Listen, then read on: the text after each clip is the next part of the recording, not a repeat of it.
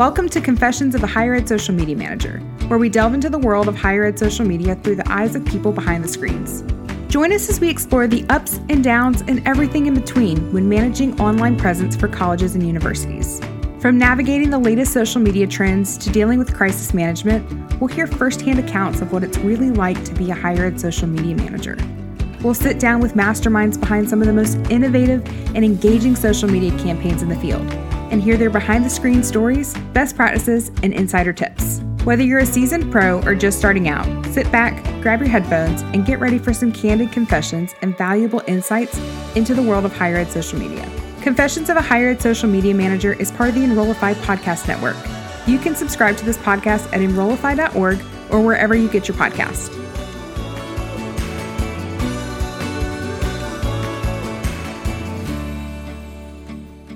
Welcome to Confessions of a Higher Ed Social Media Manager. I'm your host, Callie, and I'm so excited that you're joining us for our very first episode. Today, I'm joined by a dear friend and fellow higher ed social media manager, CJ Tamasco. CJ, how are you doing? Hello, Callie. Thank you so much for having me. I am thriving, as I like to say, either tongue in cheek or seriously. But today, seriously, pretty good day. Thanks for asking. Great. So, I'd love for us to just dive straight in. I could go on for days about how talented and creative you are, but I know I'd miss the official titles and stuff. So, tell us a little bit about yourself, like your elevator pitch. Okay, well, um, I am a 2014 graduate of the school for whom I currently work. So, in a sense, I, I consider myself very fortunate because I get to every day sell a product that I deeply love and believe in in the University of South Carolina.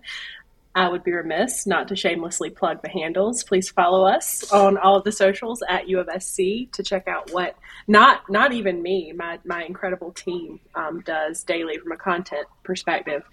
Um, my, my journey is such that right after I graduated from USC, I got a job in corporate social media at Blue Cross Blue Shield of South Carolina. I always say I did my time in corporate, but that's not to say it was negative. It was phenomenal experience. I learned so much, especially about the paid side of social that I don't really apply as much in my current role. So I have a little bit of that as background. So I, I did my time in corporate, learned so many lessons, and got the call um, in 2016 to come back to USC, which was just a dream job for a 20 what what was I 24 at the time? Um 24 year old couldn't say no to it. Um, within the first two years on that job I convinced my bosses that we should expand that that yet we're doing a great job but we could be doing a lot better and and that would be at the hands of some content creators. So um, over the course of the next uh, year, after my first two years at USC, I, I, expanded my team to add a specialist up under me. So a, a, number two, basically, a person that could do everything that, that I do in my role, and um, also a designer, somebody that could bring some some graphic concepts to life on our campus or on our social media feeds, um, and a videographer, so someone who's who was dedicated to to video because at the time that was 2017, 2018, around that time, it was all video all the time, and I knew we needed to make an investment in um, some quick turn video content. And in light of that, we brought on a video creator. The team has grown even more since then. Um, now we have a photographer as well, full time, and he does some video as well. He's helping us out with some of the vertical platforms. But uh, in March next month will be my seven year anniversary at USC, which as a millennial, I did not think was going to happen to me. So I love what I do at USC. I love the people that I work with, and most importantly, like I referenced earlier, I love the product um, that I get to sell on social every day. I, I truly believe in it, and I think that's that's truly a gift.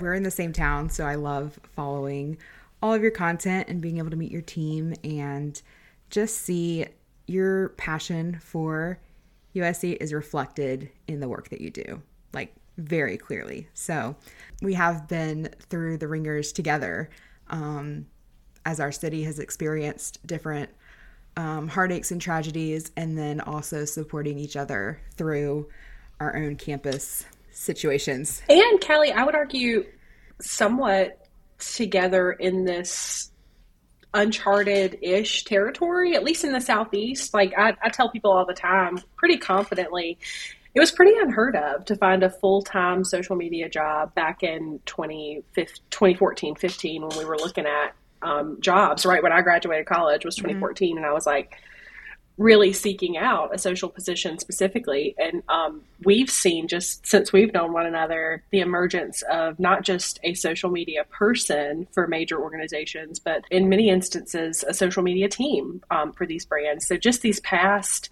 six or seven years that you and I have been doing these these jobs, not just in higher ed, but but across the southeast, there's there's just been global investment in um, the jobs that we do, not just not just in higher ed. So it's been a really exciting time to make friends um, that do this do a similar job because I feel like in in many respects we've grown close because we have navigated so much of this new stuff together, and it's um, it's a testament. I love it.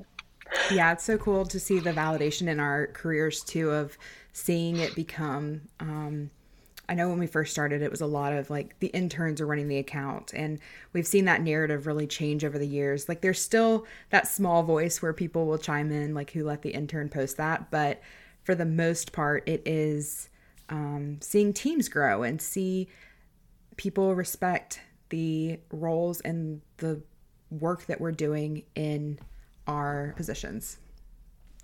Okay, CJ, what is your favorite moment or memory from working at USC? I think now it, it used to be this really viral tweet that we sent after we um, upset Duke in the Final Four. I quote tweeted um, somebody, a, a, sports organization. I want to say it was like USA Today Sports, a reputable organization, who were like, Duke's path is clear to the national championship now with only South Carolina remaining. And we we upset them, and I simply quote tweeted that. Oops. Um, and that was a pretty cool moment, but it pales in comparison to December getting to watch my little sister graduate from from USC, um, and not even like where my family was sitting, but where we where we stand as content creators. They're they're right at the end of the stage. Um, really hard to explain the feeling uh, that that was because South Carolina was such a special experience for me, and getting to share that with my little sister. I think anybody in this position would feel the same way. Um, and plus, our our commencements, uh, our graduations are ticketed events, so I didn't need a ticket to get in. It was kind of nice. That was a that was a joke my family and I made a lot. So, uh, between the viral the viral tweet, which is kind of like a right place, right time thing, which I think is we'll, we'll talk about a little bit later, um, and and watching my little sister graduate, I, gotta go with watching my little sister graduate. But but the oops tweet is a is a um, solid second. Yeah. I remember when y'all posted that. There that was such a good, perfect, simple response that I remember I mean going fully viral because it just was such a just a simple yes, we did this. Um, it was perfect. Y'all have had a few viral tweets that I love. Um, I will admit my favorite one is about the squirrels on your uh, campus. Every yeah. every college Roger. saying that Roger, yep. Um, every college saying that they have um, the best squirrels or something. And yeah, that one I think you said something that's, about that's something you should explore with like a like a biologist on this podcast while you're getting off the ground. Maybe like talk about why colleges, higher ed, feel so passionately that they have the weirdest or most intense squirrels because I actually think that would be a highly um, coveted podcast episode. A lot of us would listen to it. A lot of us would share it. A lot of us would protest if we didn't get selected as the best the best squirrel campus. Me, I would I would protest. but yeah, do not come for us when we did not send for you, Roger. yes, it was epic. I actually have that saved in my Twitter bookmarks. Um, oh my gosh, because it makes me laugh every time I see it. So. Let's chat about what you think is the most underdiscussed part of this job. What do people not talk about enough? Under discussed, I think globally, um, because under discussed can mean like under discussed among social pros. We talk all the time about burnout. Like we know that's very real.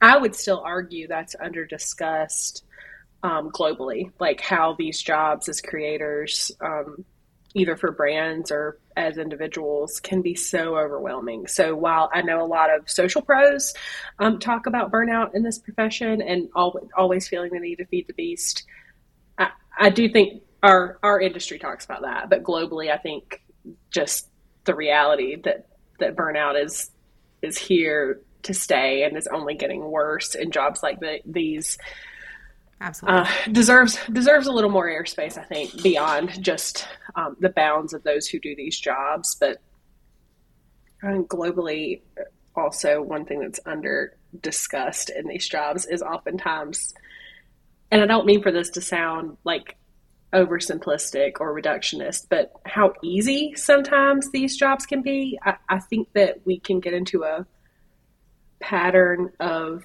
overthinking stuff, um, especially if you've had like an especially uh, term tumultuous few weeks on your social media profiles. It can be easy to get into a pattern of feeling like, oh, we need to really play it safe when when really our audiences have moved on. So I would argue that sometimes just like that oops tweet that that um, went viral for us, uh, not overthinking and and sometimes just like going with your instincts could potentially be something that we could talk about more because it's really sometimes it's really not as serious as having a SWOT analysis and a storyboard for a viral TikTok idea. In fact, you're a lot more likely to get the numbers on the stuff that has been in your drafts for three weeks because you think nobody's going to react to that. Nobody's going to think that's funny. And that's the stuff that takes off. So as my team's overthinker, I oversee a group of a group of um, fantastic creators. I I want to be the overthinker, and I want them to pitch me on the ideas, um, and then tell me when I'm overthinking. I think uh, so. So in general, topically, that's a, that's a very long and winding way to say sometimes these jobs are easier than we make them. You've almost certainly heard of Slate, one of the most powerful admission CRMs on the market. And you may have heard of HubSpot, a dynamic and robust marketing CRM that is second to none when it comes to marketing and full funnel reporting. But have you ever heard of HubSlate? HubSlate is a two way data sync between HubSpot and Slate that ensures consistency of data and information for prospective, current, and former students. Gone are the days of list uploads, checking multiple platforms for the most up to date information, or having to pull multiple reports in order to get a sense of your entire enrollment funnel. With HubSlate, you'll be able to work smarter, more efficiently, and without all the stress that comes with managing contact records. It's 2023. It's time to let your systems work for you. If you want to learn more about HubSlate or to see a demo, visit enrollify.org slash HubSlate. That's enrollify.org slash HubSlate, and you'll instantly qualify for 20% off the onboarding fee. I want to jump back to what you said first about the burnout and stuff. I'm actually working on my PhD, and my dissertation topic is looking at the impact of social media on the mental health of social media managers. And I'm not even a quarter of the way through my research, but it's it's staggering how little research is out there, but also just how prevalent it is of a topic. There's just so much that is impacting mental health of social media managers um, from both being their brand's bodyguard as well as the pressures that's coming down from leadership and the expectations to always have successful and viral posts and maybe leadership not understanding what goes into that or how regular marketing posts or promotions for programs is not going to do as well as stories about your people. And so that is a interesting and very true like perspective of what's going on in these positions. So I'm glad you shared that. Okay, let's so let's talk hacks and tips. What are some of those things that are not in the guidebook of managing social media? What are those tips, hacks, tricks that you have found that work best for you that maybe people wouldn't know about? My team is under a contract right now with an organization called Donerow.io. I don't know if you guys are talking about it at, at ZME or not, but it's it's been really awesome for us. It's a fairly inexpensive um, platform on which we can benchmark against other institutions. So it's all publicly available data. So all of this is we're able to go get manually. But what Donerow does so beautifully is you can filter by. So we're we're mostly interested in benchmarking ourselves. Uh, primarily against other SEC, um, Southeastern Conference schools, but uh, also, we have peer and peer aspirant lists just like everybody else does. So in Dunrow, we can go get all the publicly information available, all the publicly available information um, there in a dashboard and see. So, like, what did everybody in the SEC say last year about um, Pride Month or Black History Month? Or I can go back and look at engagement scores and things like that for um, seeing how a school might have handled. Uh, a tragic situation or a protest or something like that. And, and it's really just a, a one stop shop sort of dashboard tool that we use to see what's going on um, in a very simple way. Uh, like I said, it's not it's not groundbreaking in that you can go manually collect this information, but it is a huge time saver for our team.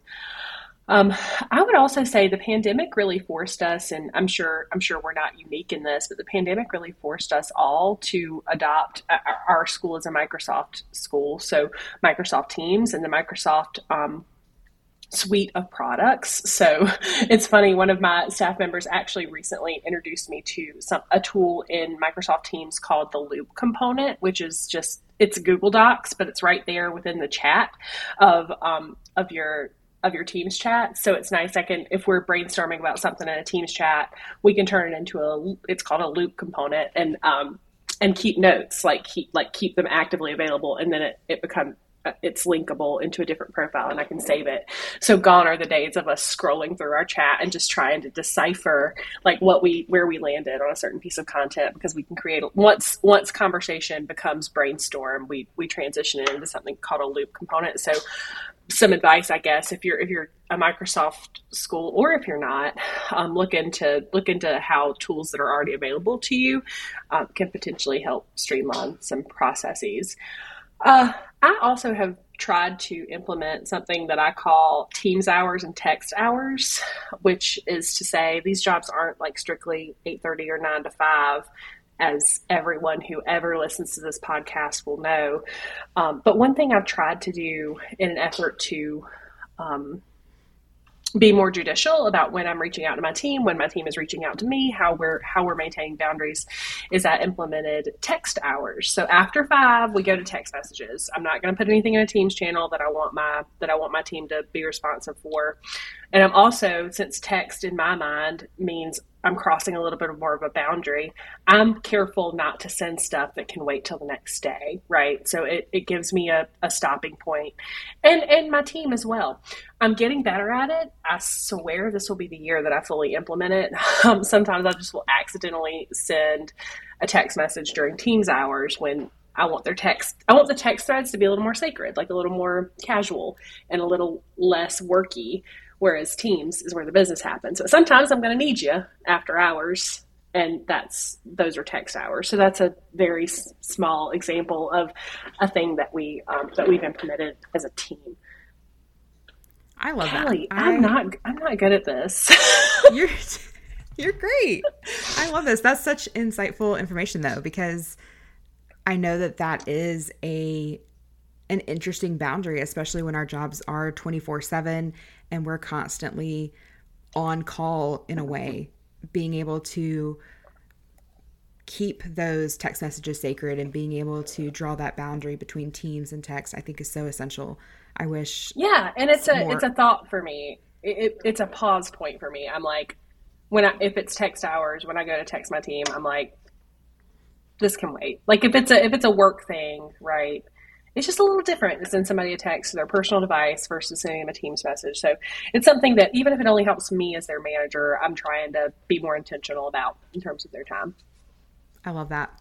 Also, back to that, um, the Teams, the looping thing to keeping the mm-hmm. the dot yeah, from your that is brilliant. I have used Teams before and I didn't know that was a thing, so I'm gonna have to go check that out. It's the little, um, it looks like a little P to me and it's circled. So it doesn't look like it says loop component, but um, it, I guess it indicates that it's a loop. But very cool, very easy to use. You can title it there. Um, and like I said, what's nice about that is now all of the brainstorming that you've done about a specific topic is right there in one document as opposed to oh, now they made a joke and I have to scroll up past the joke. And maybe my team jokes an incessant amount. Like maybe we should reel in the jokes, but loop components have been huge for us. We have loved that. Well, I think being able to work smarter, not harder with that is essential and so brilliant. But also, I do love that your team jokes because a team that has fun together, like, is going to be better connected and just be able to have fun at work. It doesn't have to be all serious all the time. So, you have a great team and they crack me up. So, knowing them personally. What occupation other than your own would you like to try? It's a little bit of a different question. I think that I would love to work in tourism. Like, I'd love to. I mean, you know how I feel about Columbia, South Carolina. Shameless plug, by the way, about Columbia, South Carolina. If you're looking for a small to mid sized city with big city amenities, look no further than where Callie and I live here in sunny and famously hot, surprisingly cool Columbia, South Carolina. Um, so Columbia obviously is a destination. Love it. But I think destination marketing would be really fun. And so it's not not social media, but it is more like really sink my teeth into a place. And um, because with, with places, you get to tell people stories too.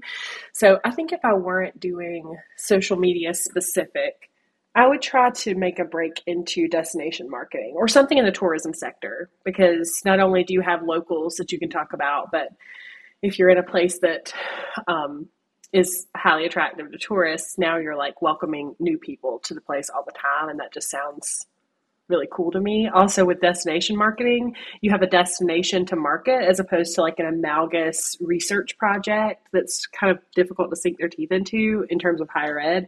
It's a little bit different, right? It's like you there's always going to be something you can go photograph a visual element of a destination which i which i love and we're lucky obviously in higher ed to have to have campuses for that um, for that reason so in a lot of respects what we do is destination marketing in higher ed because we are we are trying to get people to make the University of South Carolina their destination. So did I just realize that I didn't really answer your question? And instead, I just said, "No, I kind of like what I do." no, you definitely answered it because it's it's interesting to see that it's very similar to what we do. Because yeah. uh, you're right, it is destination marketing in a way, but um, switching over, like if you weren't doing higher ed, doing it for the city, it shows that what you are currently doing is very similar to what you would want to do elsewhere, which yeah, means that your passions are pretty much aligned. One thing that I've noticed over the years is that um, a lot of people know you, and you're one of those people that if you're talking online, like people know who you are. And so I find it very funny whenever I'm talking about you to my family. My I'll say something about like, yeah, CJ and I are going to dinner, and he'll say CJ who, and I think that's funny because it was like everybody knows CJ, but my dad will always say CJ who, and I'm like CJ from USC, and he's like, oh okay. So we did that the CJ first like USC. yeah, we did that three or four times, and then it became a joke that I didn't catch on to for a while. So he knew who you were, but he would always say CJ who, and so even to this day, we've been friends for years at this point and I'll mention like, yeah, I'm going to dinner with CJ, and he's like, CJ who? And I'm like, CJ, you know who CJ is? he's like, it's just a joke at this point. So we're gonna have to get you um, a shirt that says, "Hi, my name is CJ." CJ who? CJ, CJ who? I love that. But shout out Glenn.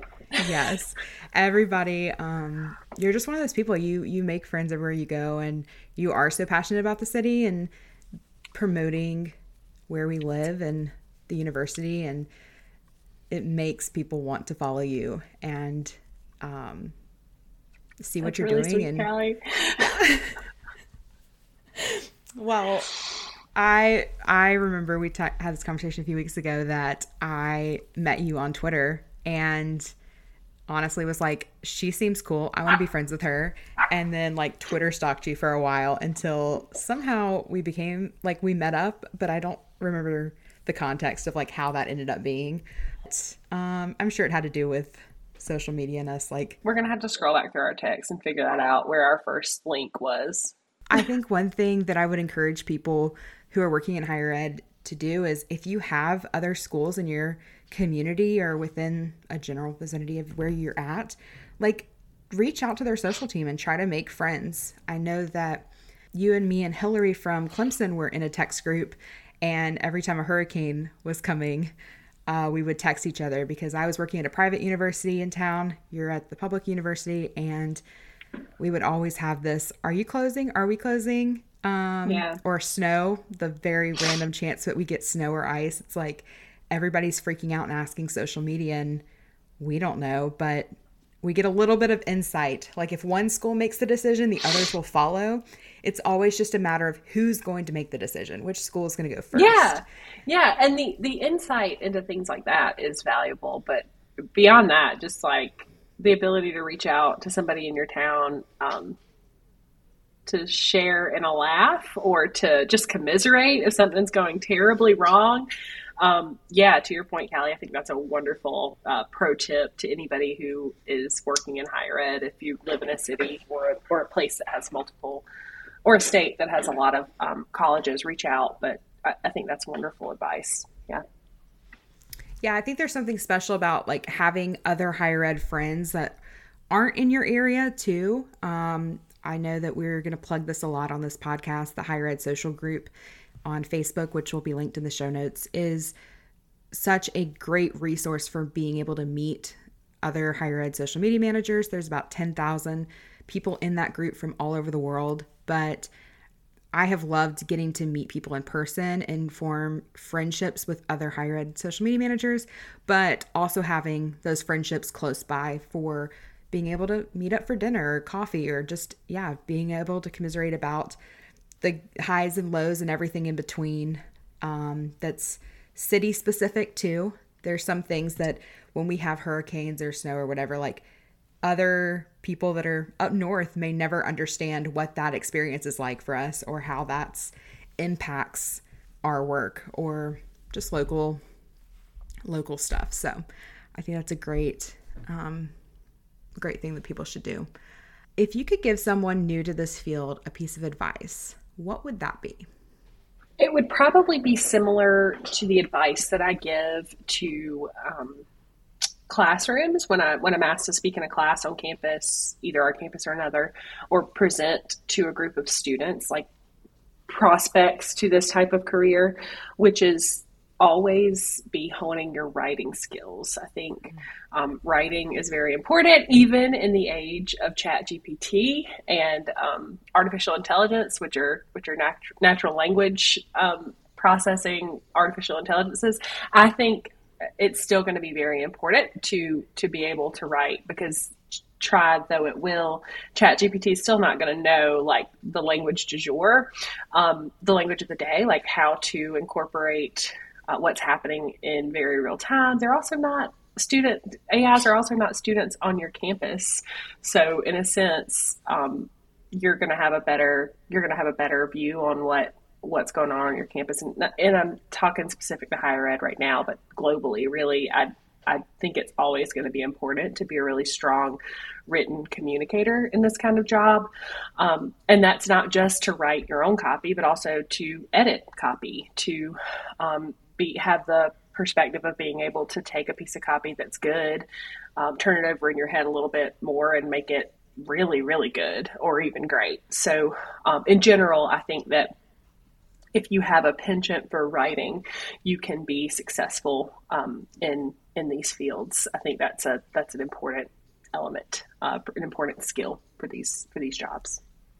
That's great advice. I know that when I first started, I was not a strong writer, and that was one of those skills that I had to improve pretty rapidly because it does take some skills to take an entire story and be able to shrink it down to fit in a tweet or be able to take long paragraphs and make it into something that's perfect for social and mm-hmm. consumable on social. I remember taking a class for my master's program that was asking us to do these like analytical papers. And I remember telling the professor, I'm like, I'm having such a hard time because I've spent so long training my brain to take large amount of information and compress it to 160 yeah. characters. It's difficult for me to expand that and mm-hmm. write a bunch of fluff when you can just get to the point. So yeah.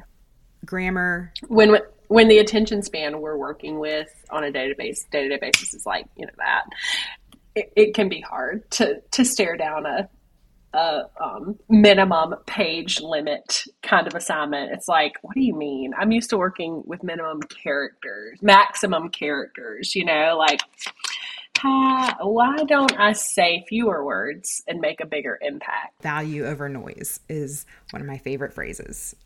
So, what is a moment that you wish you could have pulled back the curtain and let people see behind the screens? What comes to mind for me is, and if anybody's ever done any kind of rebrand at all, whatsoever, you know the feeling. Um, people have very strong feelings about brands as as like intangible as General Motors. Uh, you take the feelings people have about a brand like General Motors and apply it to a brand like their university, their alma mater, where they spent some of the most formative years of their lives. Um, and then you rebrand that university, perhaps change what your university is called in an official sense. Uh, we did that back in 2019. The University of South Carolina rolled out some new um, brand marks that were harshly received, and I'll I'll leave it at that by a lot of our by a lot of our uh, publics. And I do wish I, I think back on that um, period of weeks that turned into months, that turned into years, and I I wish that I could have had the clarity of mind to write a case study about that and just what we were going through, like what the experience was. Um, and without discussing my opinions on it, I, I can tell you it I think it would have been shocking for people to to really see the kind of liberty that people took in the comment sections of things um, that sometimes the people that are posting these, by the way, have no control over. so it's um, if I think back on my career, I think I think that's a, a moment that I think would potentially change some people's hearts and minds if they could see behind the curtain. The college that I worked for was a women's college, a private women's college, and it our board decided to go co-ed and they gave us very little notice on that about uh, 24 hours before they released the decision. And as a team of one at the time managing our social presence when people had very strong feelings about that decision. It's i equate it to a culture change and for people who are not familiar with a single gender institution it's like saying Chick-fil-A is now going to be open on Sundays and sell hamburgers. Like it is a whole culture change. And so the some of the messages and post it's it I asked often, I was like, where do people have like store that audacity to like say some of this stuff publicly? Um, because people were very vocal on what they were willing to post online, but then also some of the messages that I got personally were just I mean, we've got death threats. We've gotten the, some of the DMs that we get are so negative and so hurtful and hateful and I think people forget that there is a person behind the screens. Like there is somebody with emotions. Yeah. And earlier I mentioned that it it's a blessing to work for a brand that I know and love and a product that I know and love. But that you and I have talked about this before. That's a double edged sword because, you know, the more you love mm-hmm. something, the more it hurts when somebody's tearing it down.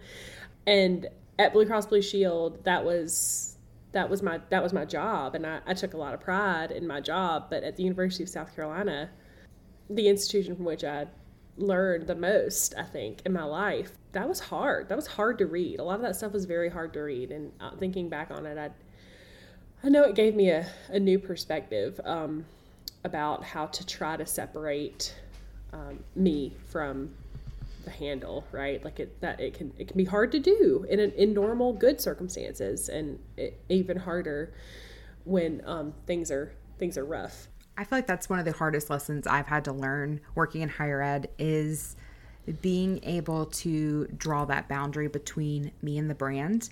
And as someone who also worked for my alma mater, it was difficult. Like I felt so protective of our brand, like way more than anyone else on campus felt because I was one of the few that graduated from there and was repping them in marketing and communications and stuff. And so I took things more personally and I had a diff but I had a different viewpoint that I think is so like niche and critical of being able to know how our alumni are going to feel and how I feel as a faculty staff member and perspectives of how our students are going to feel. Like I had that unique viewpoint, but sometimes while that was a blessing, it also was a curse in that people's opinions and people's comments like really really were difficult. So, I took things way too personally. Last few questions I want to ask you, some of these are going to be like rapid fire, but are you a person that likes to schedule things or post on the fly? We're post on the fly, and I'll tell you why. There's a strategic reason why. Um, and it always surprises, especially from talking to like campus partners from across campus. They're always kind of surprised to learn that even at the university level, we don't we don't schedule a whole lot. I think there's an accountability to posting in real time that's not there when you schedule. So um, when Michaela, my my strategist, posts a reel, as opposed to scheduling it, she's naturally going to be more inclined to refreshing and seeing what comments are pouring in. And she's going to be able to reply. So I feel pretty strongly, actually, about um, posting in real time. There are exceptions to that. For example, we have routine um, posts that go out in the evenings when we light Capstone, the the um, one of the residence halls that's in the pretty prominent in this Columbia skyline. That goes out when the sun sets, so about seven fifteen. We usually know the reason. I can usually schedule that post out. Things like that, I'm willing to schedule. Um, but generally speaking, our team is a our team is a post on the flat team. Next question. what is your favorite platform, both personally and for your brand? My favorite platform personally has been Twitter. I don't know how much time you have to talk about how that's changing under its new ownership, but I do. Um, I, I am sad to see Twitter abandon some of the things that made it so great. That has been historically my very favorite platform for a very long time.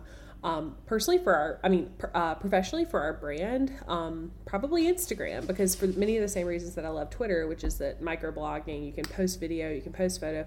Twitter is sort of the it does it all um, platform. We're we're picking up some major steam on Instagram as, for the brand, and, and that is 100% a credit to my team who have really focused and, and honed in on that platform. I'll admit that as a millennial, I used to be married hardcore to the aesthetic of the feed, like the bar super duper high for visuals, like heavily branded visuals, like gotta look real good. Um, and that's really not the game anymore. Like that, we just more or less have to spam to perform nowadays, right? So, um, Instagram, I would say, um, Reels is crushing for us right now. I definitely agree. I think those actually match my two favorites as well. What has been your favorite trend that your school has participated in? I love the trend of POV for higher ed specifically because it's just so you can take it in so many different directions. You can make somebody laugh with it, you can make somebody cry with it, you can make somebody think deep thoughts with it. We did one that's um, not that that was not that far into the semester, like I guess it was toward the end of August, where we did like POV. It's a Friday night and you just got out of your last class, and it's this like vibey like cotton candy sky with our smokestack and like an iconic like frame of campus. It's literally a six second clip that we put to some commercially licensed music. With POV, you just got cl- out of class and you've got dinner plans with your friends um, later today. Whatever, blah blah blah. You think you're gonna watch a movie in the residence hall later. Um, life is good, like that kind of thing, right? The little vibey moments that everybody can really relate to, right? The feeling of being out of class on a Friday and having the weekend ahead of you.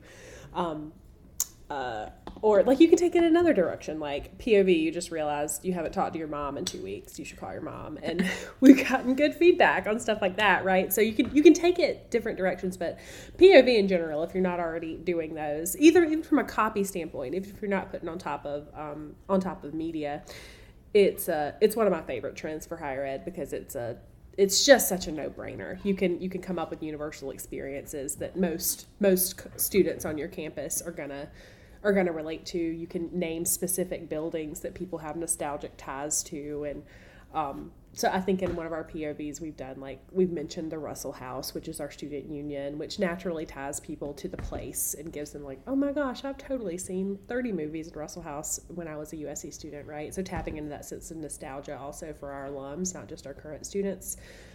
POVs are probably my faves. That's really a limitless trend that really does Yeah.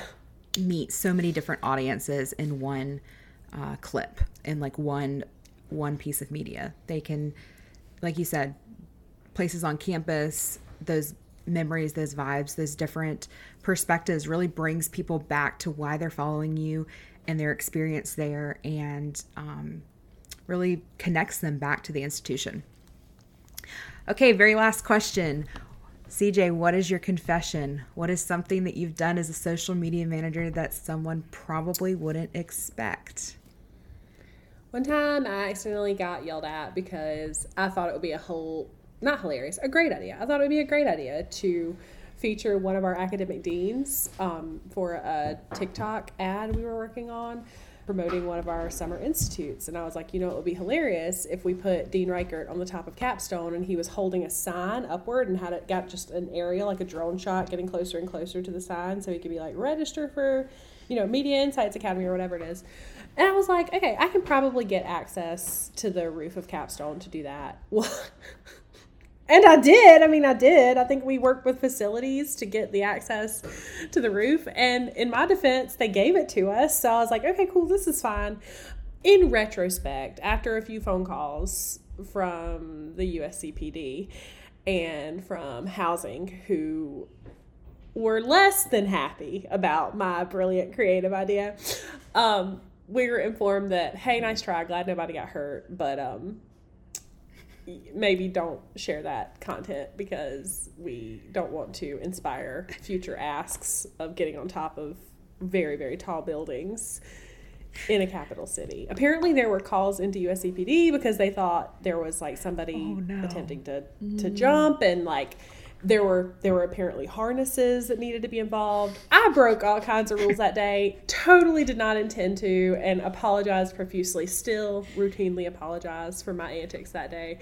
Um, you, you can't win them all, but that's a that's a confession, I guess. But I have I have made I hope I have made amends to the wronged parties, and it will not happen again. Capstone isn't a small building either. It is very tall. No, yeah, it's twenty. It's twenty stories. Look it up. Give it a goog if you're listening. It's not not my not my. I'll say not my best moment mentally. I think that is the best confession to kick off this first episode with. nice. Good. Thank you so much, CJ, for joining me today. Oh my gosh, my pleasure. And thank you so much to everybody who listened. Give us a follow on any platform that you get your podcast on. We would love that. And you can find some of our favorite links in the show notes below. Thank you, CJ. Callie, thank you so much for having me. This was so fun.